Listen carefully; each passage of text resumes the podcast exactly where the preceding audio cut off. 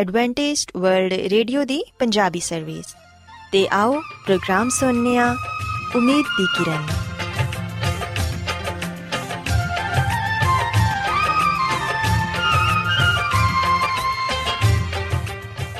ਸਾਥਿਓ, ਮੈਂ ਤੁਹਾਡੀ ਮੇਜ਼ਬਾਨ ਫਰਾਸਲੀਮ ਪ੍ਰੋਗਰਾਮ ਉਮੀਦ ਦੀ ਕਿਰਨ ਦੇ ਨਾਲ ਤੁਹਾਡੀ ਖidmat 'ਚ ਹਾਜ਼ਰ ਹਾਂ। ਸਾਡੀ ਪੂਰੀ ਟੀਮ ਵੱਲੋਂ ਪ੍ਰੋਗਰਾਮ ਸੁਣਨ ਵਾਲੇ ਸਾਰੇ ਸਾਥੀਆਂ ਨੂੰ ਸਾਡਾ ਮੁਹੱਬਤ ਤੇ ਖਲੂਸ ਭਰਾ ਸਲਾਮ ਕਬੂਲ ਹੋਏ ਸਾਥਿਓ ਉਮੀਦ ਕਰਨੇ ਆ ਕਿ ਤੁਸੀਂ ਸਾਰੇ ਖੁਦਾ ਤਾਲਾ ਦੇ ਫਜ਼ਲੋ ਕਰਮ ਨਾਲ ਖੈਰੀਅਤ ਨਾਲ ਹੋ ਤੇ ਅੱਜ ਦੇ ਪ੍ਰੋਗਰਾਮ ਦੀ ਤਫਸੀਲ ਕੁਝ ਇਸ ਤਰ੍ਹਾਂ ਹੈ ਕਿ ਪ੍ਰੋਗਰਾਮ ਦਾ ਆਗਾਜ਼ ਇੱਕ ਖੂਬਸੂਰਤ ਗੀਤ ਨਾਲ ਕੀਤਾ ਜਾਏਗਾ ਤੇ ਗੀਤ ਦੇ ਬਾਅਦ ਖੁਦਾ ਦੇ ਖਾਦਮ ਅਜ਼ਮਤ ਇਮਨੁਅਲ ਖੁਦਾਵੰਦ ਦੇ ਇਲਾਹੀ ਪਾਕਲਾਮ ਚੋਂ ਪੈਗਾਮ ਪੇਸ਼ ਕਰਨਗੇ ਇਸ ਤੋਂ ਇਲਾਵਾ ਸਾਥਿਓ ਪ੍ਰੋਗਰਾਮ ਦੇ ਆਖਿਰ 'ਚ ਇੱਕ ਹੋਰ ਖੂਬਸੂਰਤ ਗੀਤ ਤੁਹਾਡੀ ਖidmat 'ਚ ਪੇਸ਼ ਕੀਤਾ ਜਾਏਗਾ ਸੋ ਆਓ ਅੱਜ ਦੇ ਪ੍ਰੋਗਰਾਮ ਦਾ ਆਗਾਜ਼ ਇਸ ਰੂਹਾਨੀ ਗੀਤ ਨਾਲ ਕਰਨੇ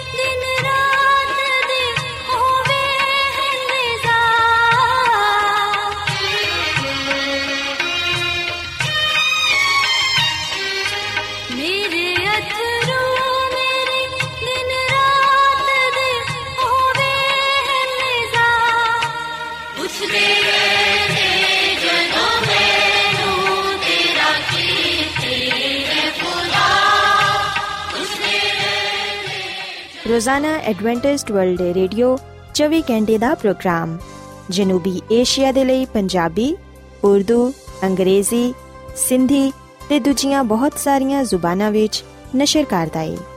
ਸਿਹਤ, ਮਤਵਾਜ਼ਨ ਖੁਰਾਕ, تعلیم, ਖਾਨਦਾਨੀ ਜ਼ਿੰਦਗੀ ਤੇ ਬਾਈਬਲ ਮੁਕੱਦਸ ਨੂੰ ਸਮਝਣ ਦੇ ਲਈ ਐਡਵੈਂਟਿਸਟ ਵਰਲਡ ਰੇਡੀਓ ਜ਼ਰੂਰ ਸੁਨੋ।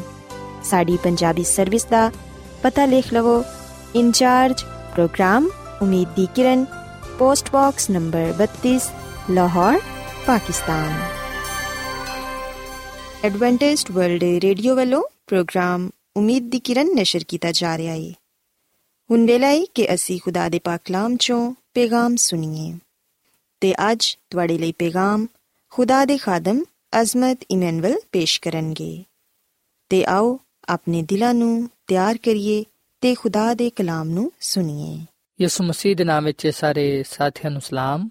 ਸਾਥਿਓ, ਮੈਂ ਮਸੀਹ ਯਿਸੂ ਵਿੱਚ ਤੁਹਾਡਾ ਖਾਦੀਮ ਅਜ਼ਮਤ ਇਮਾਨੁਅਲ, ਕਲਾਮੇ ਮੁਕੱਦਸ ਦੇ ਨਾਲ ਤੁਹਾਡੀ ਖਿਦਮਤ ਵਿੱਚ ਹਾਜ਼ਰ ਹਾਂ ਤੇ ਮੈਂ ਖੁਦਾਮਦ ਖੁਦਾ ਦਾ ਸ਼ੁਕਰ ਅਦਾ ਕਰਨਾ ਵਾਂ ਕਿ ਅੱਜ ਮੈਂ ਤੁਹਾਨੂੰ ਇੱਕ ਵਾਰ ਫੇਰ ਖੁਦਾਮਦ ਕਲਾਮ ਸੁਣਾ ਸਕਣਾ ਸਾਥਿਓ, ਅੱਜ ਮੈਂ ਇੱਕ ਐਸੀ ਸਚਾਈ ਨੂੰ ਤੁਹਾਡੇ ਸਾਹਮਣੇ ਪੇਸ਼ ਕਰਾਂਗਾ, ਜਿਹਨੂੰ ਸੁਣਨ ਦੇ ਬਾਅਦ ਤੁਸੀਂ ਖੁਦ ਇਸ ਗੱਲ ਨੂੰ ਵੇਖ ਸਕੋਗੇ ਕਿ ਕਿਸ ਤਰ੍ਹਾਂ ਸ਼ੈਤਾਨ ਖੁਦਾ ਦੇ ਕੰਮਾਂ ਨੂੰ, ਖੁਦਾ ਦੇ ਕਲਾਮ ਨੂੰ ਬਦਲਣ ਦੀ ਕੋਸ਼ਿਸ਼ ਕਰਦਾ ਹੈ। ਉਹ ਖੁਦਾ ਦੇ ਕੰਮਾਂ ਨੂੰ, ਖੁਦਾ ਦੇ ਕਲਾਮ ਨੂੰ ਮਿਟਾਉਣ ਦੀ ਕੋਸ਼ਿਸ਼ ਕਰਦਾ ਹੈ, ਪਰ ਖੁਦਾਵੰਦ ਆਪਣੇ ਕੰਮਾਂ ਨੂੰ, ਆਪਣੇ ਕਲਾਮ ਨੂੰ ਮਿਟਣ ਨਹੀਂ ਦਿੰਦਾ। ਸੋ ਜਿਸ ਤਰ੍ਹਾਂ ਖੁਦਾਵੰਦ ਖੁਦਾ ਖੁਦ ਲਾ ਤਬਦੀਲ ਹੈ ਗੈਰ ਫਾਨੀ ਹੈ ਉਸੇ ਤਰ੍ਹਾਂ ਉਹਦੇ ਕੰਮ, ਉਹਦਾ ਕਲਾਮ ਲਾ ਤਬਦੀਲ ਹੈ ਤੇ ਗੈਰ ਫਾਨੀ ਹੈ ਦੁਨੀਆ ਤੇ ਇਨਸਾਨ ਤੇ ਮਿਟ ਸਕਦਾ ਪਰ ਖੁਦਾ ਦਾ ਕਲਾਮ ਤਬਦੀਲ ਨਹੀਂ ਹੋ ਸਕਦਾ। ਸਾਥੀਓ, ਅੱਜ ਮੈਂ ਤੁਹਾਨੂੰ ਬਾਈਬਲ ਮੁਕੱਦਸ ਦੀ ਰੋਸ਼ਨੀ ਵਿੱਚ ਇਹ ਗੱਲ ਦੱਸਣਾ ਚਾਹਾਂਗਾ ਕਿ ਕਿਸ ਤਰ੍ਹਾਂ ਖੁਦਾਵੰਦ ਦੇ ਦਿਨ ਨੂੰ ਯਾਨੀ ਕਿ ਸਬਤ ਨੂੰ ਬਦਲਣ ਦੀ ਕੋਸ਼ਿਸ਼ ਕੀਤੀ ਗਈ ਹੈ ਖੁਦਾ ਦੇ ਦਿਨ ਨੂੰ ਯਾਨੀ ਕਿ ਸਬਤ ਨੂੰ ਖਤਮ ਕਰਨ ਦੀ ਕੋਸ਼ਿਸ਼ ਕੀਤੀ ਗਈ ਹੈ ਪਰ ਖੁਦਾਵੰਦ ਦੇ ਦਿਨ ਨੂੰ ਖਤਮ ਨਹੀਂ ਕੀਤਾ ਜਾ ਸਕਦਾ।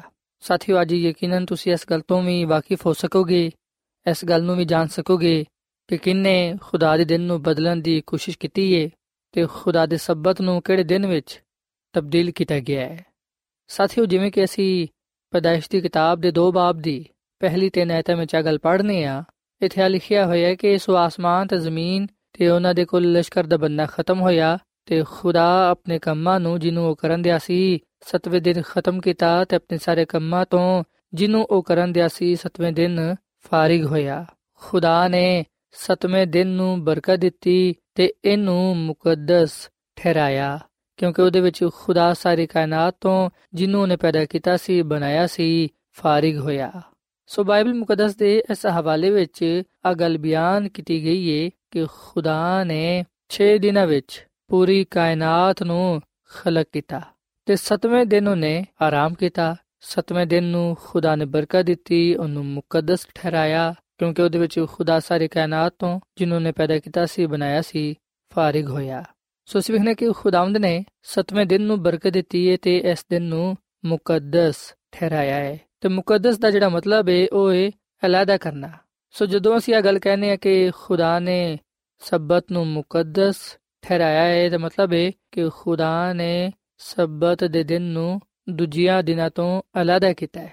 ਸੋ ਸਬਤ ਦਾ ਦਿਨ 7ਵਾਂ ਦਿਨ ਨੇ ਤੇ ਆ ਦਿਨ ਬਰਕਤ ਵਾਲਾ ਦਿਨ ਨੇ, ਮੁਕੱਦਸ ਦਿਨ ਨੇ। ਤੇ ਜਿਵੇਂ ਕਿ ਅਸੀਂ ਖਰੂਜ ਦੀ ਕਿਤਾਬ ਦੇ 20 ਬਾਬ ਦੀ 8ਵੀਂ ਤੇ 9ਵੀਂ ਆਇਤ ਵਿੱਚ ਇਹ ਗੱਲ ਪੜ੍ਹਨੇ ਆ ਕਿ ਯਾਦ ਕਰਕੇ ਤੂੰ ਸਬਤ ਦਾ ਦਿਨ ਪਾਕ ਮੰਨੀ 6 ਦਿਨ ਤੱਕ ਤੂੰ ਮਿਹਨਤ ਕਰਕੇ ਆਪਣਾ ਸਾਰਾ ਕੰਮ ਕਾਜ ਕਰੀ, ਪਰ 7ਵਾਂ ਦਿਨ ਖੁਦਾਵੰਦ ਤੇਰੇ ਖੁਦਾ ਦਾ ਸਬਤ ਹੈ ਸੋ ਇਸ ਹਵਾਲੇ ਤੋਂ ਸਾਫ਼ ਜ਼ਾਹਿਰ ਹੋ ਜਾਂਦਾ ਹੈ ਕਿ 7ਵਾਂ ਦਿਨ ਖੁਦਾਵੰਦ ਖੁਦਾ ਦਾ ਸਬਤ ਹੈ ਸੋ ਸਾਥੀਓ, ਅਸੀਂ ਇਹ ਗੱਲ ਯਾਦ ਰੱਖੀਏ ਕਿ ਖੁਦਾ ਨੇ 6 ਦਿਨਾਂ ਵਿੱਚ ਆਸਮਾਨ ਤੇ ਜ਼ਮੀਨ ਤੇ ਸਮੁੰਦਰ ਤੇ ਜੋ ਕੁਝ ਉਹਨਾਂ ਵਿੱਚ ਹੈ ਵੇ, ਉਹ ਸਭ ਬਣਾਇਆ ਤੇ 7ਵੇਂ ਦਿਨ ਆਰਾਮ ਕੀਤਾ। ਇਸ ਲਈ ਖੁਦਾਵੰਦ ਨੇ ਸਬਤ ਦੇ ਦਿਨ ਨੂੰ ਬਰਕਤ ਦਿੱਤੀ ਤੇ ਇਹਨੂੰ ਮੁਕੱਦਸ ਠਹਿਰਾਇਆ। ਸੋ ਇਥੇ ਹੁਣ ਆ ਸਵਾਲ ਪੈਦਾ ਹੁੰਦਾ ਹੈ ਕਿ ਜਿਹੜਾ 7ਵਾਂ ਦਿਨ ਨੇ, ਜਿਹੜਾ ਕਿ ਖੁਦਾ ਦਾ ਦਿਨ ਨੇ, ਸਬਤ ਦਾ ਦਿਨ ਨੇ, ਉਹ ਕਿਹੜਾ ਦਿਨ ਨੇ? ਇਤਵਾਰ ਏ, ਪੀਰ ਏ, ਮੰਗਲ ਏ, ਬੁੱਧ ਏ ਜੁਮਰਾਤ ਏ ਜੁਮਾ ਹੈ ਜਾਂ ਹਫਤਾ ਹੈ। ਆਓ ਸਾਥੀਓ, ਇਸ ਗੱਲ ਨੂੰ ਜਾਣਨ ਦੇ ਲਈ ਅਸੀਂ ਬਾਈਬਲ ਮੁਕੱਦਸ ਚੋਂ ਰਹਿਨਮਾਈ ਹਾਸਲ ਕਰੀਏ। ਅਸੀਂ ਸਭ ਤੋਂ ਪਹਿਲੂ ਮਤੀ ਦੀ ਅੰਜੀਲ ਦੇ 28ਵੇਂ ਬਾਬ ਦੀ ਪਹਿਲੀ ਅਧ ਪੜਾਂਗੇ ਇੱਥੇ ਇਹ ਗੱਲ ਬਿਆਨ ਕੀਤੀ ਗਈ ਹੈ ਕਿ ਸਬਤ ਦੇ ਬਾਅਦ ਹਫ਼ਤੇ ਦੇ ਪਹਿਲੇ ਦਿਨ ਪੂ ਫੁੱਟਣ ਦੇ ਵੇਲੇ ਮਰੀਮ ਮਗਦਲੀਨੀ ਤੇ ਦੂਜੀ ਮਰੀਮ ਕਬਰ ਨੂੰ ਵੇਖਣ ਨੂੰ ਆਈਆਂ ਔਰ ਫਿਰ ਸਾਥੀਓ, ਅਸੀਂ ਮਰਕਜ਼ ਦੀ ਅੰਜੀਲ ਦੇ 16ਵੇਂ ਬਾਬ ਦੀ ਪਹਿਲੀ ਅਧ ਵਿੱਚ ਇਹ ਗੱਲ ਪੜ੍ਹਨੇ ਆ ਕਿ ਜਦੋਂ ਸਬਤ ਦਾ ਦਿਨ ਗੁਜ਼ਰ ਗਿਆ ਤੇ ਮਰੀਮ ਮਗਦਲੀਨੀ ਤੇ ਯਾਕੂਬ ਦੀ ਮਾਂ ਮਰੀਮ ਤੇ ਸਲੋਮੀ ਨੇ ਖੁਸ਼ਬੂਦਾਰ ਸ਼ੈਵਾਂ ਲਿਆ ਤਾਂ ਕਿ ਆ ਕੇ ਉਹਨੂੰ ਮਲਨ ਉਹ ਹਫ਼ਤੇ ਦੇ ਪਹਿਲੇ ਦਿਨ ਬਹੁਤ ਸਵੇਰੇ ਜਦੋਂ ਸੂਰਜ ਨਿਕਲਿਆ ਹੀ ਸੀ, ਕਬਰ ਤੇ ਆਇਆ। ਔਰ ਫਿਰ ਅਸੀਂ ਅਗਰ ਇਹਦੇ ਨਾਲ ਲੂਕਾ ਦੀ ਅੰਜੀਲ, ਇਹਦੇ 24 ਬਾਬ ਦੀ ਪਹਿਲੀ ਐਤ ਪੜ੍ਹੀਏ, ਤੇ ਇੱਥੇ ਗੱਲ ਬਿਆਨ ਕੀਤੀ ਗਈ ਹੈ ਕਿ ਸਬਤ ਦੇ ਦਿਨ ਤੇ ਉਹਨਾਂ ਨੇ ਹੁਕਮ ਦੇ ਮੁਤਾਬਿਕ ਆਰਾਮ ਕੀਤਾ, ਪਰ ਹਫ਼ਤੇ ਦੇ ਪਹਿਲੇ ਦਿਨ ਉਹ ਸਵੇਰ ਸਵੇਰੇ ਹੀ ਉਹਨਾਂ ਖੁਸ਼ਬੂਦਾਰ ਸ਼ੈਵਾਂ ਨੂੰ ਜਿਹੜੀਆਂ ਤਿਆਰ ਕੀਤੀਆਂ ਗਿਆ ਸਨ ਲੈ ਕੇ ਕਬਰ ਤੇ ਆਇਆ ਔਰ ਫਿਰ ਸਾਥੀਓ, ਇੱਕ ਹੋਰ ਹਵਾਲਾ ਮੈਂ ਤੁਹਾਡੀ ਖਿਦਮਤ ਵਿੱਚ ਪੇਸ਼ ਕਰਨਾ ਚਾਹਾਂਗਾ। ਅਗਰ ਅਸੀਂ ਯਹੋਨਾ ਦੀ ਅੰਜੀਲ, ਇਹਦੇ 20 ਬਾਬ ਦੀ ਪਹਿਲੀ ਐਤ ਪੜ੍ਹੀਏ, ਤੇ ਇੱਥੇ ਆ ਲਿਖਿਆ ਹੋਇਆ ਹੈ ਕਿ ਹਫ਼ਤੇ ਦੇ ਪਹਿਲੇ ਦਿਨ ਮਰੀਮ ਮਗਦਲੀਨੀ ਤੜਕੇ, ਯਾਨੀ ਕਿ ਹਜੇ ਹਨੇਰਾ ਹੀ ਸੀ, ਕਬਰ ਤੇ ਆਈ। ਤੇ ਪੱਥਰ ਨੂੰ ਕਬਰ ਤੋਂ ਹਟਿਆ ਹੋਇਆ ਵੇਖਿਆ। ਸੋ ਸਾਥੀਓ, ਇਸ ਵੇਲੇ ਮੈਂ ਤੁਹਾਡੇ ਸਾਹਮਣੇ ਚਾਰ ਹਵਾਲੇ ਪੜ੍ਹੇ ਨੇ, ਜਿਹੜੇ ਕਿ ਚਾਰ ਅਨਜੀਲ ਤੋਂ ਲੈ ਗਏ ਨੇ। ਸੋ ਅਸਾਂ ਮਤੀ ਦੀ ਅੰਜੀਲ, ਮਰਕਜ਼ ਦੀ ਅੰਜੀਲ, ਲੂਕਾ ਦੀ ਅੰਜੀਲ ਤੇ ਯੋਹਨਾ ਦੀ ਅੰਜੀਲ ਚੋਂ ਇੱਕ ਇੱਕ ਹਵਾਲਾ ਪੜਿਆ ਹੈ। ਤੇ ਇਹਨਾਂ ਸਾਰੇ ਹਵਾਲਿਆਂ ਵਿੱਚ ਇਹ ਗੱਲ ਬਿਆਨ ਕੀਤੀ ਗਈ ਹੈ ਕਿ ਹੁਕਮ ਦੇ ਮੁਤਾਬਿਕ ਉਹਨਾਂ ਨੇ ਸਬਤ ਦੇ ਦਿਨ ਆਰਾਮ ਕੀਤਾ, ਪਰ ਹਫ਼ਤੇ ਦੇ ਪਹਿਲੇ ਦਿਨ ਉਹ ਕਬਰ ਤੇ ਆਇਆ। ਸਾਥੀਓ ਜਿਹੜੀਆਂ ਔਰਤਾਂ ਹਫ਼ਤੇ ਦੇ ਪਹਿਲੇ ਦਿਨ ਕਬਰ ਤੇ ਆਇਆ, ਉਹਨਾਂ ਦੇ ਬਾਰੇ ਅਸੀਂ ਬਾਈਬਲ ਮੁਕੱਦਸ ਵਿੱਚ ਆ ਗੱਲ ਪੜ੍ਹਨੇ ਆ ਕਿ ਉਹ ਮਰੀਮ ਮਗਦਲੀਨੀ, ਯਾਕੂਬ ਦੀ ਮਾਂ ਮਰੀਮ, ਸਲੋਮੀ ਤੇ ਹੋਰ ਦੂਜੀਆਂ ਔਰਤਾਂ ਸਨ। ਸਵਾ ਔਰਤਾਂ ਖੁਸ਼ਬੂਦਾਰ ਸ਼ਾਮਲ ਲੈ ਕੇ ਆਇਆ ਤਾਂ ਕਿ ਆ ਕਬਰ ਤੇ ਆ ਕੇ ਯਿਸੂ ਮਸੀਹ ਦੇ ਬਦਨ ਤੇ ਉਹਦੇ ਜਿਸਮ ਤੇ ਉਹਨਾਂ ਖੁਸ਼ਬੂਦਾਰ ਸ਼ਾਵਾਂ ਨੂੰ ਮਲ ਸਕਣ। ਸੋ ਜਦੋਂ ਉਹ ਹਫ਼ਤੇ ਦੇ ਪਹਿਲੇ ਦਿਨ ਕਬਰ ਤੇ ਆਇਆ, ਉਹਨਾਂ ਨੇ ਵੇਖਿਆ ਕਿ ਕਬਰ ਤੇ ਜਿਹੜਾ ਪੱਥਰ ਸੀ ਉਹ ਹਟਿਆ ਹੋਇਆ ਤੇ ਜਦੋਂ ਉਹ ਕਬਰ ਦੇ ਅੰਦਰ ਗਿਆ, ਤੇ ਉਹਨਾਂ ਨੇ ਵੇਖਿਆ ਕਿ ਯਿਸੂ ਮਸੀਹ ਦਾ ਬਦਨ, ਉਹਦਾ ਜਿਸਮ ਉੱਥੇ ਨਹੀਂ ਹੈ। ਉਸ ਵੇਲੇ ਦੋ ਫਰਿਸ਼ਤੇ ਉਹਨਾਂ ਦੇ ਸਾਹਮਣੇ ਖੜੇ ਹੋਏ ਤੇ ਕਹਿਣ ਲੱਗੇ ਕਿ ਤੁਸੀਂ ਜ਼ਿੰਦਾ ਨੂੰ ਮੁਰਦਿਆਂ ਵਿੱਚ ਕਿਉਂ ਲੱਭਦੀਆਂ ਹੋ? ਸੋ ਸਾਥੀਓ, ਇਹਨਾਂ ਹਵਾਲਿਆਂ ਤੋਂ ਸਾਫ਼ ਆ ਜ਼ਾਹਿਰ ਹੁੰਦਾ ਹੈ ਕਿ ਯਿਸੂ ਮਸੀਹ ਹਫ਼ਤੇ ਦੇ ਪਹਿਲੇ ਦਿਨ, ਯਾਨੀ ਕਿ ਇਤਵਾਰ ਦੇ ਦਿਨ, ਜੀ ਉਠੇ। ਤੇ ਜਿਵੇਂ ਕਿ ਅਸੀਂ ਵੇਖਨੇ ਕਿ ਪੂਰੀ ਦੁਨੀਆ ਵਿੱਚ ਯਿਸੂ ਮਸੀਹ ਦੇ ਜੀ ਉਠਣ ਦੀ ਈਦ ਵੀ ਮਨਾਈ ਜਾਂਦੀ ਹੈ ਤੇ ਜਿਹੜੇ ਦਿਨ ਯਿਸੂ ਮਸੀਹ ਦੇ ਜੀ ਉਠਣ ਦੀ ਈਦ ਮਨਾਈ ਜਾਂਦੀ ਹੈ ਉਹ ਹੈ ਇਤਵਾਰ ਦਾ ਦਿਨ। ਜਿਹੜਾ ਵੀ ਮਸੀਹੀ ਸ਼ਖਸ ਹੈ ਉਹ ਇਸ ਗੱਲ ਤੇ ਈਮਾਨ ਰੱਖਦਾ ਹੈ, ਇਸ ਗੱਲ ਨੂੰ ਕਬੂਲ ਕਰਦਾ ਹੈ, ਉਹ ਇਸ ਗੱਲ ਵਿੱਚ ਸ਼ੱਕ ਨਹੀਂ ਰੱਖਦਾ ਕਿ ਯਿਸੂ ਮਸੀਹ ਇਤਵਾਰ ਵਾਲੇ ਦਿਨ ਜੀ ਉਠੇ। ਕਿਉਂਕਿ ਇਸ ਗੱਲ ਦੀ ਗਵਾਹੀ, ਇਸ ਗੱਲ ਦੀ ਸ਼ਹਾਦਤ, ਇਸ ਗੱਲ ਦਾ ਜ਼ਿਕਰ ਸਾਨੂੰ ਬਾਈਬਲ ਮੁਕੱਦਸ ਵਿੱਚ ਪੜਨ ਨੂੰ ਮਿਲਦਾ ਹੈ। ਸੋ ਸਾਥੀਓ ਦਾ ਮਤਲਬ ਹੈ ਕਿ ਯਿਸੂ ਮਸੀਹ ਤੇ ਇਤਵਾਰ ਵਾਲੇ ਦਿਨ ਜੀ ਉਠੇ, ਪਰ ਉਸ ਤੋਂ ਜਿਹੜਾ ਪਹਿਲੂ ਦਿਨ ਆਂਦਾ ਹੈ, ਉਹ ਬਾਈਬਲ ਮੁਕੱਦਸ ਦੇ ਮੁਤਾਬਿਕ ਸਬਤ ਦਾ ਦਿਨ ਹੈ। ਜਿਵੇਂ ਕਿ ਅਸਾਂ ਲੂਕਾ ਦੇ ਅੰਜੀਲ ਦੇ 24ਵੇਂ ਬਾਬ ਦੀ ਪਹਿਲੀ ਐਤ ਪੜ੍ਹੀ ਕਿ ਸਬਤ ਦੇ ਦਿਨ ਤੇ ਉਹਨਾਂ ਨੇ ਹੁਕਮ ਦੇ ਮੁਤਾਬਿਕ ਆਰਾਮ ਕੀਤਾ, ਪਰ ਹਫ਼ਤੇ ਦੇ ਪਹਿਲੇ ਦਿਨ ਉਹ ਸਵੇਰ ਸਵੇਰੇ ਕਬਰ ਤੇ ਗਿਆ। ਤੇ ਸਾਥੀਓ, ਅਗਰ ਮੈਂ ਤੁਹਾਡੇ ਕੋਲੋਂ ਸਵਾਲ ਕਰਾਂ ਕਿ ਹਫ਼ਤੇ ਦਾ ਪਹਿਲਾ ਦਿਨ ਕਿਹੜਾ ਹੈ? ਕਿਹੜਾ ਉਹ ਦਿਨ ਨੇ ਜਿਹੜੇ ਦਿਨ ਯਿਸੂ ਮਸੀਹ ਜੀ ਉਠੇ? ਯਕੀਨਨ ਤੁਸੀਂ ਇਹ ਜਵਾਬ ਦਿਵੋਗੇ ਕਿ ਉਹ ਇਤਵਾਰ ਦਾ ਦਿਨ ਸੀ।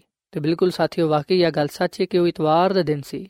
ਔਰ ਫਿਰ ਅਗਰ ਮੈਂ ਤੁਹਾਡੇ ਕੋਲੋਂ ਸਵਾਲ ਕਰਾਂ ਕਿ ਇਤਵਾਰ ਤੋਂ ਪਹਿਲੋਂ ਕਿਹੜਾ ਦਿਨ ਆਂਦਾ ਹੈ, ਇਹਦਾ ਕੀ ਜਵਾਬ ਤੁਸੀਂ ਦਿਵੋਗੇ? ਬੇਸ਼ੱਕ ਤੁਸੀਂ ਅਗਲ ਕਹੋਗੇ ਕਿ ਇਤਵਾਰ ਤੋਂ ਪਹਿਲੋਂ ਹਫ਼ਤੇ ਦਾ ਦਿਨ ਆਂਦਾ ਹੈ।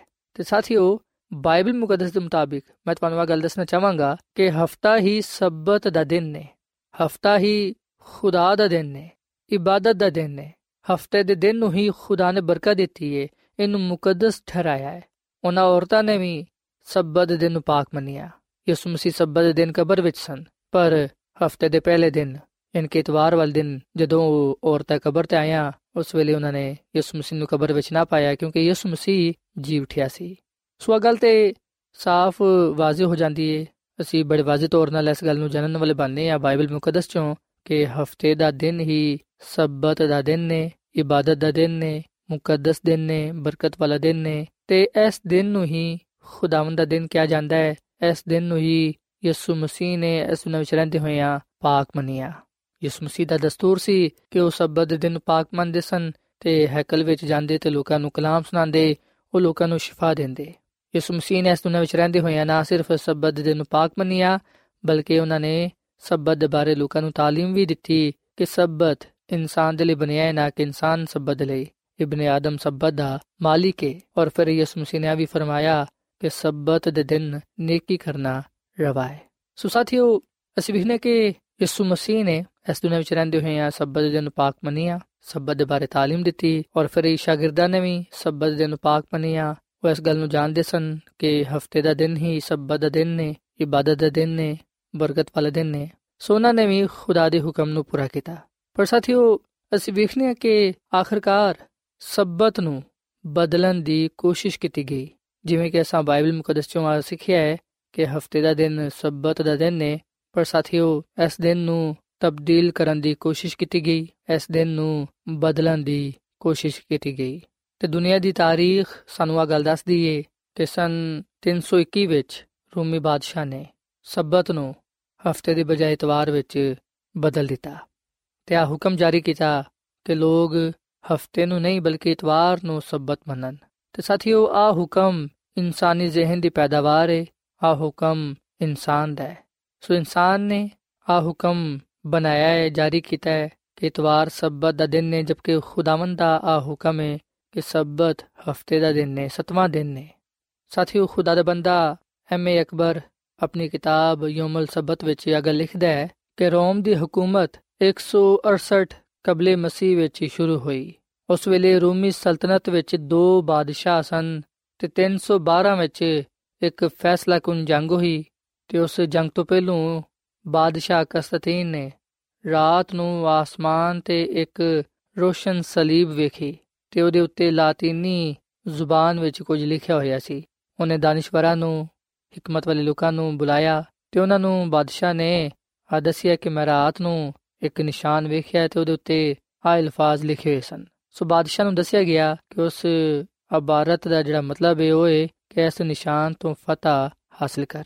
ਸੋ ਜਦੋਂ ਕਸਤਿਨ ਬਾਦਸ਼ਾਹ ਨੇ ਫਤਹ ਹਾਸਲ ਕਰ ਲਈ, ਉਸ ਵੇਲੇ ਉਹਨੇ ਐਲਾਨ ਕੀਤਾ 321 ਵਿੱਚ ਕਿ ਹੁਣ ਉਹ ਕੱਲਾ ਰੋਮੀ ਸਲਤਨਤ ਦਾ ਵਾਹਿਦ ਬਾਦਸ਼ਾਹ ਹੈ। ਔਰ ਫਿਰ ਸਾਥੀਓ ਜਦੋਂ ਉਹਨੇ ਉਸ ਗੱਲ ਨੂੰ ਯਾਦ ਕੀਤਾ ਕਿ ਮੈਂ ਆਸਮਾਨ ਤੇ ਇੱਕ ਰੋਸ਼ਨ ਸਲੀਬ ਵੇਖੀ ਸੀ, ਜਿਹਦੇ ਉੱਤੇ ਆ ਲਿਖਿਆ ਹੋਇਆ ਸੀ ਕਿ ਐਸੇ ਨਿਸ਼ਾਨ ਤੋਂ ਫਤਹ ਹਾਸਲ ਕਰ ਉਹਨੇ ਇਸ ਗੱਲ ਨੂੰ ਯਾਦ ਰੱਖਦੇ ਹੋਇਆਂ ਮਸੀਹਤ ਨੂੰ ਕਬੂਲ ਕੀਤਾ। ਉਹ ਮਸੀਹ ਬਣ ਗਿਆ ਔਰ ਫਿਰ ਉਹਨੇ ਮਸੀਹਤ ਨੂੰ ਸਰਕਾਰੀ ਮਜ਼ਹਬ ਇਕਰਾਰ ਦਿੱਤਾ। ਸੋ 321 ਵਿੱਚ ਬਾਦਸ਼ਾਹ ਕਸਤੀਨ ਨੇ ਰੋਮੀ ਸਲਤਨਤ ਵਿੱਚ ਇਤਵਾਰ ਨੂੰ ਮੰਨਣ ਦਾ ਹੁਕਮ ਜਾਰੀ ਕਰ ਦਿੱਤਾ। ਇਸ ਤਰ੍ਹਾਂ ਰੋਮੀ ਬਾਦਸ਼ਾਹ ਨੇ ਕਸਤੀਨ ਨੇ ਪੋਪ ਨੂੰ ਉਸ ਵੇਲੇ ਰੋਮ ਦਿੱਤਾ ਜਦੋਂ ਉਹਨੇ ਆ ਹੁਕਮ ਜਾਰੀ ਕੀਤਾ। ਕਿ ਜ਼ਮੀਨ ਦੀ ਸਾਰੀਆਂ ਕਲੀਸਿਆਵਾਂ ਪੋਪ ਦੇ ਇਖਤਿਆਰ ਵਿੱਚ ਨੇ। ਔਰ ਫਿਰ ਸਾਥੀਓ ਆ ਗੱਲ ਯਾਦ ਰੱਖੋ ਕਿ ਪੋਪ ਪ੍ਰਸਤ ਕਲੀਸਿਆ ਦੀ ਬੁਨਿਆਦ 338 ਵਿੱਚ ਰੱਖੀ ਗਈ ਹੈ ਸੋ 305 ਵਿੱਚ ਰੋਮ ਦੇ ਬਿਸ਼ਪ ਸਲਵੈਸਟਰ ਨੇ ਰਸੂਲੀ ਇਖਤਿਆਰ ਨਾਲ ਹਫ਼ਤੇ ਦੇ ਪਹਿਲੇ ਦਿਨ ਨੂੰ ਖੁਦਾਮ ਦਾ ਦਿਨ ਕਿਹਾ। ਔਰ ਫਿਰ 364 ਵਿੱਚ ਲੁਦੀਕੀਆ ਦੀ ਮਜਲਿਸ ਨੇ ਫੈਸਲਾ ਕੀਤਾ ਕਿ ਮਸੀਹੀ ਲੋਗ ਹਫ਼ਤੇ ਦੇ 7ਵੇਂ ਦਿਨ ਆਰਾਮ ਨਾ ਕਰਨ ਬਲਕਿ ਕੰਮ ਕਰਨ ਤੇ ਇਤਵਾਰ ਨੂੰ ਇਬਾਦਤ ਕਰਨ। ਸੋ ਸਾਥੀਓ, ਅਸੀਂ ਇਸ ਗੱਲ ਨੂੰ ਵੇਖ ਸਕਦੇ ਹਾਂ ਕਿ ਕਿਸ ਤਰ੍ਹਾਂ ਸਬਤ ਦੇ ਦਿਨ ਨੂੰ ਜਿਹੜਾ ਕਿ ਹਫ਼ਤੇ ਦਾ ਦਿਨ ਹੈ ਇਹਨੂੰ ਇਤਵਾਰ ਵਿੱਚ ਬਦਲ ਦਿੱਤਾ ਗਿਆ। ਤੇ ਇਹਨੂੰ ਬਦਲਣ ਵਾਲੇ ਰੋਮੀ ਬਾਦਸ਼ਾਹ ਕਸਤੀਨ ਸੀ ਔਰ ਫਿਰ ਰੋਮ ਦਾ ਪਹਿਲਾ ਬਿਸ਼ਪ ਸਲਵੈਸਟਰ, ਜਿਨੇ ਆਪਣੇ ਇਖਤਿਆਰ ਨਾਲ ਹਫ਼ਤੇ ਦੇ ਪਹਿਲੇ ਦਿਨ ਨੂੰ ਖੁਦਾਮ ਦਾ ਦਿਨ ਕਿਹਾ। ਸੋ ਰੋਮ ਦੇ ਬਿਸ਼ਪ ਸਲਵੈਸਟਰ ਨੇ 305 ਵਿੱਚ ਇਸ ਗੱਲ ਦਾ ਐਲਾਨ ਕੀਤਾ ਕਿ ਸਬਤ ਹੁਣ ਇਤਵਾਰ ਦਾ ਦਿਨ ਨੇ ਇਤਵਾਰ ਨੂੰ ਹੀ ਹੁਣ ਇਬਾਦਤ ਕਰਨੀ ਚਾਹੀਦੀ ਹੈ ਜਦਕਿ ਅਸੀਂ ਵੇਖਨੇ ਕਿ ਰੋਮ ਦੇ ਬਾਦਸ਼ਾਹ ਨੇ 321 ਵਿੱਚ ਆ ਪਹਿਲਾ ਫਰਮਾਨ ਜਾਰੀ ਕੀਤਾ ਕਿ ਇਤਵਾਰ ਨੂੰ ਹੀ ਇਬਾਦਤ ਤੇ ਪੂਜਾ ਕਰਨੀ ਚਾਹੀਦੀ ਹੈ ਸਾਥੀਓ, ਜਿਹੜਾ ਰੋਮ ਦਾ ਬਾਦਸ਼ਾਹ ਸੀ, ਉਹ ਦਰਸਲ ਇੱਕ ਬੁੱਤ ਪ੍ਰਸਤ ਸੀ, ਜਿਹੜਾ ਕਿ ਸੂਰਜ ਦੀ ਪੂਜਾ ਕਰਦਾ ਸੀ। ਸੋ ਨੇ ਬੁੱਤ ਪ੍ਰਸਤਾਂ ਨੂੰ ਤੇ ਉਹਨਾਂ ਲੋਕਾਂ ਨੂੰ ਜਿਹੜੇ ਕਿ ਮਸੀਹ ਸਨ, ਉਹਨਾਂ ਨੂੰ ਇਕੱਠਾ ਕਰਨ ਦੇ ਲਈ ਉਹਨੇ ਸੋਚਿਆ ਕਿ ਕਿਉਂ ਨਾ ਮੈਂ ਆ ਹੁਕਮ ਜਾਰੀ ਕਰਾਂ ਕਿ ਲੋਕ ਇਤਵਾਰ ਦੇ ਦਿਨ ਨੂੰ ਮੰਨਣ। ਇਸ ਤਰ੍ਹਾਂ ਲੋਕ ਇਕੱਠੇ ਰਹਿਣਗੇ, ਇੱਕ ਹੀ ਦਿਨ ਦੀ ਇਬਾਦਤ ਕਰਨਗੇ ਔਰ ਫਿਰ ਇਸ ਤਰ੍ਹਾਂ ਮੈਨੂੰ ਆ ਵੀ ਪਤਾ ਚੱਲ ਜਾਏਗਾ ਕਿ ਕੌਣ ਮੇਰੇ ਖਿਲਾਫ ਹੈ, ਕੌਣ ਨਹੀਂ ਹੈ। ਸੋ ਬਹੁਤ ਸਾਰੇ ਲੋਕਾਂ ਨੇ ਤੇ ਬਾਦਸ਼ਾਹ ਦੇ ਇਸ ਹੁਕਮ ਨੂੰ ਮੰਨ ਲਿਆ, ਪਰ ਜਿਹੜੇ ਖੁਦਾ ਦੇ ਲੋਕ ਸਨ, ਵਫਾਦਾਰ ਲੋਕ, ਉਹਨਾਂ ਨੇ ਇਸ ਹੁਕਮ ਨੂੰ ਨਾ ਮੰਨਿਆ। ਤੇ ਜਦੋਂ ਬਾਦਸ਼ਾਹ ਨੇ ਵੇਖਿਆ ਕਿ ਉਹਨਾਂ ਨੇ ਮੇਰਾ ਹੁਕਮ ਨਹੀਂ ਮੰਨਿਆ, ਬਾਦਸ਼ਾਹ ਨੇ ਉਹਨਾਂ ਨੂੰ ਕਤਲ ਕਰਵਾ ਦਿੱਤਾ। ਸੋ ਖੁਦਾ ਦੇ ਲੋਕਾਂ ਤੇ ਜ਼ੁਲਮ ਸਤਮ ਕੀਤਾ ਗਿਆ, ਉਹਨਾਂ ਨੂੰ ਕਤਲ ਕਰਵਾਇਆ ਗਿਆ ਤੇ ਸਭ ਕੁਝ ਇਸ ਲਈ ਉਹਨਾਂ ਨੇ ਕੀਤਾ ਕਿਉਂਕਿ ਖੁਦਾ ਦੇ ਲੋਕਾਂ ਨੇ ਖੁਦਾ ਨੂੰ, ਖੁਦਾ ਦੇ ਹੁਕਮ ਨੂੰ, ਉਹਦੇ ਦਿਨ ਨੂੰ ਨਾ ਛੱਡਿਆ ਜਿੱਦੀ ਵਜ੍ਹਾ ਤੋਂ ਖੁਦਾ ਦੇ ਲੋਕਾਂ ਨੂੰ ਸ਼ਹੀਦ ਹੋਣਾ ਪਿਆ।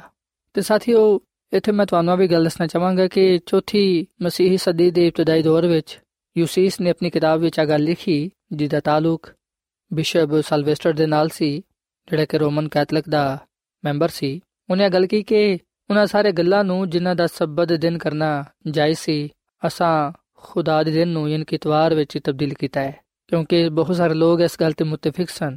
ਸੋ ਯਹੂਦੀ ਸਬਤ ਹਫਤਾ ਹੈ, ਜਦਕਿ ਮਸੀਹਾਂ ਦਾ ਸਬਤ ਇਤਵਾਰ ਹੈ। ਸਾਥੀਓ, ਆਓ ਖਿਆਲ ਨੇ ਜਿਹੜੇ ਕਿ ਉਹਨੇ ਪੇਸ਼ ਕੀਤੇ।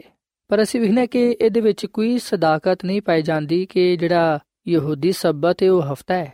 ਬਾਈਬਲ ਮੁਕੱਦਸ ਵਿੱਚ ਅਸੀਂ ਬੜੇ ਵਾਜ਼ਿਹ ਤੌਰ ਨਾਲ ਆ ਗੱਲ ਪੜ੍ਹਨੇ ਆ ਕਿ ਸਤਵਾਂ ਦਿਨ ਖੁਦਾਵੰਦ ਖੁਦਾ ਦਾ ਦਿਨ ਹੈ। ਸਤਵਾਂ ਦਿਨ ਖੁਦਾ ਦਾ ਸਬਤ ਹੈ। ਖੁਦਾ ਨੇ ਹਫ਼ਤੇ ਦੇ ਪਹਿਲੇ ਦਿਨ ਦੀ ਬਜਾਏ ਸਤਵੇਂ ਦਿਨ ਨੂੰ ਬਰਕਤ ਦਿੱਤੀ। ਹੈ ਸਬਤ ਯਾਨੀ ਕਿ ਸਤਵਾਂ ਦਿਨ ਜਿਹੜਾ ਕਿ ਹਫ਼ਤੇ ਦਾ ਦਿਨ ਹੈ ਇਹਨੂੰ ਮੁਕੱਦਸ ਠਹਿਰਾਇਆ ਹੈ।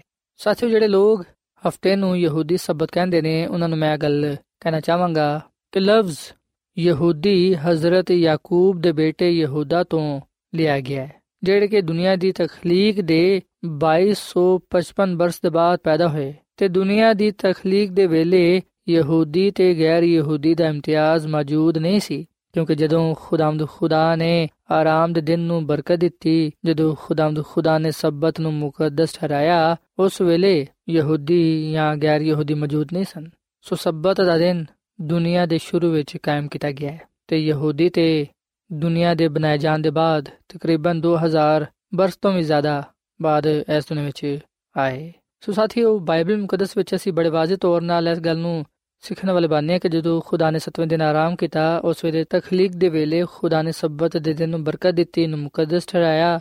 ਉਸ ਵੇਲੇ ਖੁਦਾਵੰਦ ਨੇ ਇਹ ਗੱਲ ਨਾ ਕਹੀ ਕਿ ਆ ਯਹੂਦੀਆਂ ਦਾ ਸਬਤ ਹੈ ਤੇ ਨਾ ਉਹਨੇ ਇਹ ਗੱਲ ਕਹੀ ਕਿ 2000 ਸਾਲ ਬਾਅਦ ਯਹੂਦੀ ਲੋਕ ਆਣਗੇ ਯਹੂਦੀ ਕੌਮ ਪੈਦਾ ਹੋਏਗੀ ਤੇ ਉਹ ਸਬਤ ਦਿਨ ਨੂੰ ਮਨਾਏਗੀ।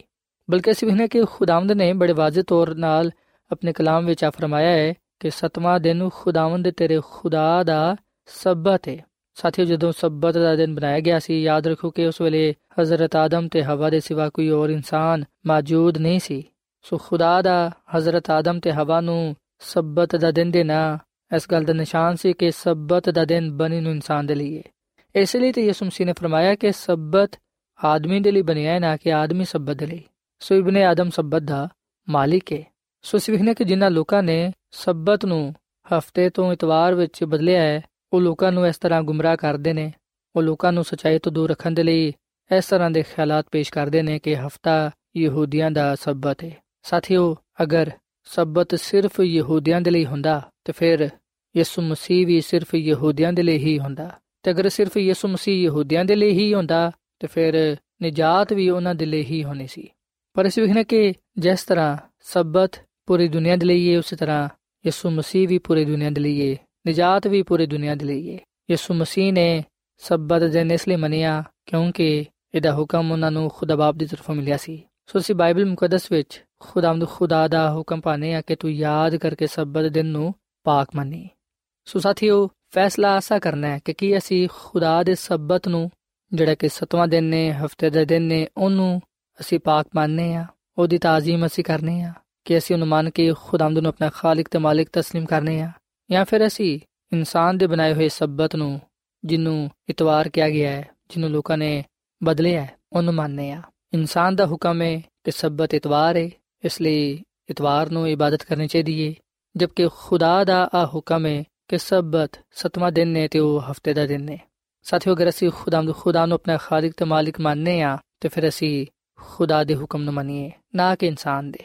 ਭਾਵੇਂ ਦੁਨੀਆ ਸਾਡੇ ਖਿਲਾਫ ਹੋ ਜਾਏ, ਭਾਵੇਂ ਸਾਨੂੰ ਖੁਦਾ ਦੀ ਖਾਤਰ ਜ਼ੁਲਮ ਸਤਮ ਸਹਿਣਾ ਪਵੇ ਭਾਵੇਂ ਲੋਕੀ ਸਾਨੂੰ ਲਾਂਤਾਨ ਕਰਨ ਅਸਾਂ ਖੁਦਾਵੰਦ ਦਾ ਹੀ ਹੁਕਮ ਮੰਨਣਾ ਹੈ ਖੁਦਾ ਦੀ ਹੀ ਪੈਰਵੀ ਕਰਨੀ ਹੈ ਸਾਥੀਓ ਇੱਕ ਵਾਰਾ ਪਤਰਸ ਰਸੂਲ ਨੂੰ ਤੇ ਯਹੋਨਾ ਰਸੂਲ ਨੂੰ ਆਖਿਆ ਗਿਆ ਕਿ ਉਹ ਖੁਦਾ ਦੇ ਹੁਕਮ ਨੂੰ ਨਾ ਮੰਨਣ ਉਹਨਾਂ ਨੇ ਆ ਜਵਾਬ ਦਿੱਤਾ ਕਿ ਤੁਸੀਂ ਹੀ ਇਨਸਾਫ ਕਰੋ ਕਿ ਆਇਆ ਖੁਦਾ ਦੇ ਨਜ਼ਦੀਕ ਆਵਾਜਿਬ ਹੈ ਕਿ ਅਸੀਂ ਖੁਦਾ ਦੀ ਗੱਲ ਨੂੰ ਤੁਹਾਡੀ ਗੱਲ ਤੋਂ ਜ਼ਿਆਦਾ ਸੁਣੀਏ ਕਿ ਇਹ ਮੁਮਕਿਨ ਹੈ ਕਿ ਜੋ ਕੁਝ ਅਸਾਂ ਵੇਖਿਆ ਸੁਣਿਆ ਹੈ ਉਹ ਨਾ ਕਹੀਏ ਸੋ ਸਾਥੀਓ ਸਾਡੇ ਤੇ ਵੀ ਆ ਲਾਜ਼ਮ ਹੈ ਕਿ ਅਸੀਂ ਖੁਦਾ ਦੀ ਗੱਲ ਨੂੰ ਮੰਨੀਏ। ਅਸੀਂ ਖੁਦਾ ਦੇ ਕਲਾਮ ਤੇ ਅਮਲ ਕਰੀਏ, ਭਾਵੇਂ ਕਿ ਉਹਨਾਂ ਸਾਨੂੰ ਉਹਦੇ ਲਈ ਜਾਨ ਹੀ ਕਿਉਂ ਨਾ ਦੇਣੀ ਪਵੇ। ਜਿਹੜੇ ਲੋਕ ਖੁਦਾ ਦੇ ਹੁਕਮਾਂ ਨੂੰ ਮੰਨਦੇ ਨੇ, ਖੁਦਾ ਨਾਲ ਵਫਾਦਾਰ ਰਹਿੰਦੇ ਨੇ, ਖੁਦਾਵੰਦ ਦਾ ਉਹਨਾਂ ਲੋਕਾਂ ਦੇ ਨਾਲ ਆਵਾਦਾ ਹੈ ਕਿ ਜਾਨ ਦਿਨ ਤੱਕ ਮੇਰੇ ਨਾਲ ਵਫਾਦਾਰ ਰਹੋ, ਮੈਂ ਤੁਹਾਨੂੰ ਜ਼ਿੰਦਗੀ ਦਾ ਤਾਜ ਦਵਾਂਗਾ। ਆਓ ਸਾਥੀਓ, ਅਸੀਂ ਖੁਦਾਵੰਦ ਕੋਲੋਂ ਜ਼ਿੰਦਗੀ ਪਾਉਣ ਦੇ ਲਈ ਉਹਦੇ ਹੁਕਮਾਂ ਤੇ ਅਮਲ ਕਰੀਏ। ਸਬਤ ਦੇ ਦਿਨ ਨੂੰ, ਜਿਹੜਾ ਕਿ ਹਫ਼ਤੇ ਦਾ ਦਿਨ ਨੇ ਉਹਨੂੰ ਪਾਕ ਮੰਨ ਕੇ ਖੁਦਾ ਦੀ ਤਾਜ਼ੀਮ ਕਰੀਏ ਤਾਂ ਕਿ ਖੁਦਾਵੰਦ ਸਾਡੇ ਜ਼ਿੰਦਗੀਆਂ ਤੋਂ ਇੱਜ਼ਤ ਤੇ ਜਲਾਲ ਪਾਏ ਸੋ ਸਾਥੀਓ ਇਸ ਵੇਲੇ ਮੈਂ ਤੁਹਾਡੇ ਨਾਲ ਮਿਲ ਕੇ ਦੁਆ ਕਰਨਾ ਚਾਹਨਾ ਆਓ ਅਸੀਂ ਆਪਣਾ ਆਪ ਖੁਦਾਵੰਦ ਦੇਈਏ ਤੇ ਖੁਦਾਵੰਦ ਨੂੰ ਕਹੀਏ ਕਿ ਉਹ ਸਾਨੂੰ ਹਿੰਮਤ ਤਾਕਤ ਦੇਵੇ ਤਾਂ ਕਿ ਅਸੀਂ ਉਹਦੇ ਕਲਾਮ ਤੇ ਅਮਲ ਕਰੀਏ ਤੇ ਝੂਠੀ ਤਾਲੀਮ ਤੋਂ ਕਿਨਾਰਾ ਕਰ ਸਕੀਏ ਤਾਂ ਕਿ ਸਾਡੀਆਂ ਜ਼ਿੰਦਗੀਆਂ ਤੋਂ ਉਹਦੇ ਕਲਾਮ ਦੀ ਸਚਾਈ ਦੂਜਿਆਂ ਤੱਕ ਪਹੁੰਚੇ ਆਓ ਸਾਥੀਓ ਅਸੀਂ ਦੁਆ ਕਰੀਏ ਐ ਜ਼ਮੀਨ ਤੇ ਆਸਮਾਨ ਦੇ ਖਾਲਕ ਤੇ ਮਾਲਿਕ ਜ਼ਿੰਦਾ ਖੁਦਾਵੰਦ। ਅਸੀਂ ਇਸ ਗੱਲ ਨੂੰ ਕਬੂਲ ਕਰਨੇ ਆ ਕਿ ਤੂੰ ਹੀ ਇਸ ਜਹਾਨ ਦਾ ਖਾਲਕ ਤੇ ਮਾਲਿਕ ਹੈ ਸਾਨੂੰ ਬਣਾਉਣ ਵਾਲਾ ਵੀ ਤੂੰ ਹੀ ਹੈ ਐ ਖੁਦਾਵੰਦ, ਸਤਵਾਂ ਦਿਨ ਜਿਹੜਾ ਕਿ ਹਫ਼ਤੇ ਦਾ ਦਿਨ ਨੇ ਜਿਹਨੂੰ ਤੂੰ ਸਬਤ ਠਹਿਰਾਇਆ ਹੈ ਇਸ ਗੱਲ ਦਾ ਨਿਸ਼ਾਨ ਹੈ ਕਿ ਤੂੰ ਹੀ ਇਨਸਾਨ ਦਾ ਖਾਲਕ ਤੇ ਮਾਲਿਕ ਹੈ ਸਾਨੂੰ ਤੌਫੀਕ ਦੇ ਕੇ ਅਸੀਂ ਸਬਤ ਦੇ ਦਿਨ ਨੂੰ ਪਾਕ ਮੰਨਦੇ ਹੋਇਆਂ ਤੇਰੀ ਤਾਜ਼ੀਮ ਕਰੀਏ ਤੇ ਆਪਣੇ ਆਪ ਨੂੰ ਇਨਸਾਨੀ ਕਾਨੂੰਨ ਤੋਂ, ਇਨਸਾਨੀ ਹੁਕਮਾਂ ਤੋਂ ਜਿਹੜੇ ਕਿ ਸਾਨੂੰ ਤੇਰੇ ਤੋਂ ਦੂਰ ਲੈ ਜਾਂਦੇ ਨੇ, ਉਹਨਾਂ ਤੋਂ ਕਿਨਾਰਾ ਕਰੀਏ। ਐ ਖੁਦਾਵੰਦ, ਅਸੀਂ ਅੱਜ ਤੇਰੇ ਨਾਲ ਆਵਾਦਾ ਕਰਨੇ ਆ ਕਿ ਅਸੀਂ ਤੇਰੇ ਹੁਕਮਾਂ ਤੇ ਅਮਲ ਕਰਾਂਗੇ। ਜੋ ਕੁਝ ਤੇਰੇ ਕਲਾਮ ਵਿੱਚ ਲਿਖਿਆ ਹੈ, ਜੋ ਕੁਝ ਤੇਰੇ ਕਲਾਮ ਸਿਖਾਉਂਦਾ ਹੈ, ਅਸੀਂ ਉਹਦੇ ਤੇ ਅਮਲ ਕਰਾਂਗੇ। ਫਜ਼ਲ ਬਖਸ਼ ਕੇ ਅਸੀਂ ਜਾਨ ਦੇਣ ਤੱਕ ਤੇਰੇ ਨਾਲ ਵਫਾਦਾਰ ਰਹੀਏ, ਤਾਂ ਕਿ ਤੇਰੇ ਕੋਲੋਂ ਬਰਕਤਾਂ ਪਾ ਸਕੀਏ। ਐ ਖੁਦਾਵੰਦ, ਜਿਹੜੀ ਕਲਾਮ ਦੀ ਸਚਾਈ ਅੱਜ ਅਸਾਂ ਸੁਣੀਏ, ਸਿੱਖੀਏ, ਇਹਨੂੰ ਕਬੂਲ ਕਰਨ ਦੀ, ਇਹਦੇ ਤੇ ਅਮਲ ਕਰਨ ਦੀ ਤੌਫੀਕ ਤਾ ਫਰਮਾ। ਸਾਨੂੰ ਤੂੰ ਆਪਣੇ ਜਲਾਲ ਦੇ ਲਈ ਇਸਤੇਮਾਲ ਕਰ, ਕਿਉਂਕਿ ਇਹ ਸਭ ਕੁਝ ਮੰਗ ਲੈਨੇ ਆ ਯਿਸੂ ਮਸੀਹ ਦੇ ਨਾਮ ਵਿੱਚ। ਆਮੀਨ। ਦੇ ਖੁਦਾ ਤੂੰ ਦਿਲ ਦੀ ਚਾਹਦਾ ਹੈ ਸੱਚਾਈ। ਮੇਰੇ ਦਿਲ ਵਿੱਚ ਹੈ ਰੱਬ, ਮੈਨੂੰ ਬਖਸ਼ ਦਨਾਈ। ਦੇਖ ਖੁਦਾ ਤੂੰ ਦਿਲ ਦੀ ਚਾਹਦਾ ਹੈ ਸੱਚਾਈ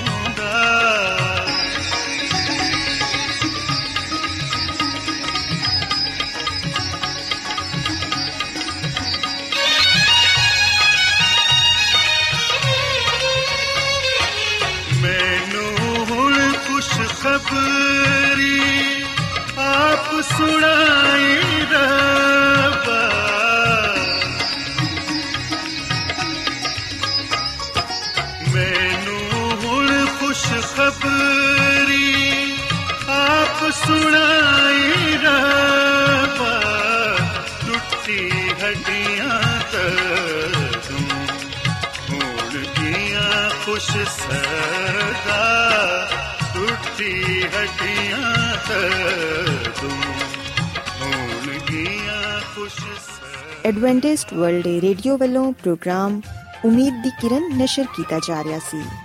ਉਮੀਦ ਕਰਨੇ ਆ ਕਿ ਅੱਜ ਦਾ ਪ੍ਰੋਗਰਾਮ ਤੁਹਾਨੂੰ ਪਸੰਦ ਆਇਆ ਹੋਵੇਗਾ। ਆਪਣੀ ਦੁਆਇਆ ਦੁਰਖਾਸਤਾਂ ਦੇ ਲਈ ਤੇ ਬਾਈਬਲ ਮੁਕੱਦਸ ਨੂੰ ਜਾਣਨ ਦੇ ਲਈ ਤੁਸੀਂ ਸਾਨੂੰ ਇਸ ਨੰਬਰ ਤੇ WhatsApp ਕਰੋ। ਨੰਬਰ ਨੋਟ ਕਰ ਲਵੋ 001 747 281 2849 ਸਾਥਿਓ ਤੁਸੀਂ ਸਾਡੇ ਪ੍ਰੋਗਰਾਮ ਇੰਟਰਨੈਟ ਤੇ ਵੀ ਸੁਣ ਸਕਦੇ ਹੋ। ਸਾਡੀ ਵੈਬਸਾਈਟ ਹੈ www.awr.org ਕੱਲ ਇਸੇ ਵੇਲੇ ਤੇ ਇਸੇ ਫ੍ਰੀਕਵੈਂਸੀ ਤੇ ਫਿਰ ਤੁਹਾਡੇ ਨਾਲ ਮੁਲਾਕਾਤ ਹੋਏਗੀ। ਹੁਣ ਆਪਣੀ ਮੇਜ਼ਬਾਨ ਫਰਾਜ਼ ਸਲੀਮ ਨੂੰ ਇਜਾਜ਼ਤ ਦਿਓ। ਖੁਦਾ ਹਾਫਿਜ਼।